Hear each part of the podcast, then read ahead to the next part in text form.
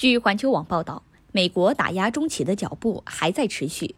当地时间十二月十号，美国财政部以所谓侵犯人权为借口，将中国、俄罗斯、朝鲜、缅甸、孟加拉国五个国家的共十五名个人及十个实体列入美国财政部海外资产控制办公室的制裁名单，其中有包括三名中国公民及多家中企。此外，美国财政部还将中国商汤科技有限公司列入所谓涉军企业名单，实施投资限制。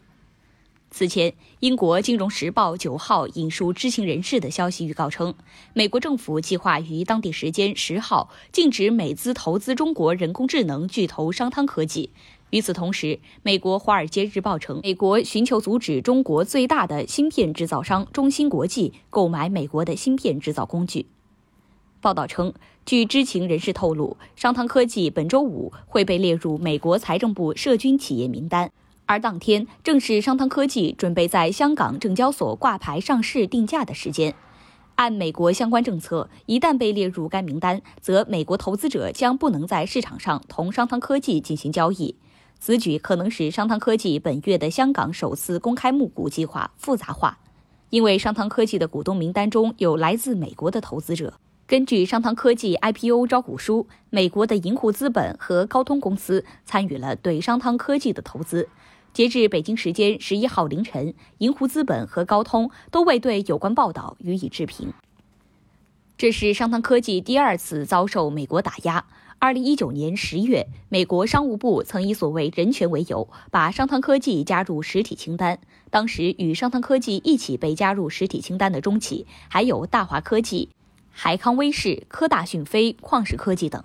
这些企业面临着来自美国的出口管制，即在没有美国商务部许可的情况下，美国特定商品、技术或服务不得提供给这些企业。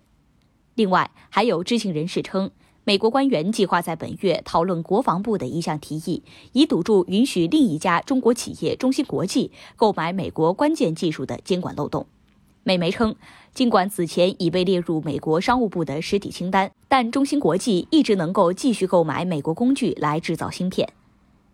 知情人士透露的信息还显示，美国官员正在考虑于未来几个月将更多中国科技公司列入商务部的实体清单和财政部的禁止美资投资名单。不过，《华尔街日报》称，虽然一些机构的官员力促对中国采取更强硬的做法。但美国商务部的一些官员仍对其中部分计划持反对意见，原因是他们认为这些计划将损害美国公司的利益。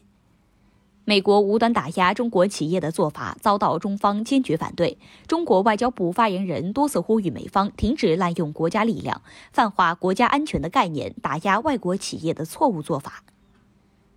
外交学院国际关系研究所教授李海东十号接受《环球时报》记者采访时表示。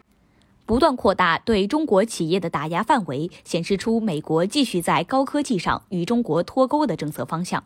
科技领域，尤其是与军事相关的科技领域，不在美国自己划定的所谓对华合作范围内。未来美方仍有可能继续采用一切手段打压中国科技发展。美国的错误做法不利于中美两国，不利于全球产业链供应链安全和世界经济复苏。感谢收听《羊城晚报广东头条》，我是主播一飞。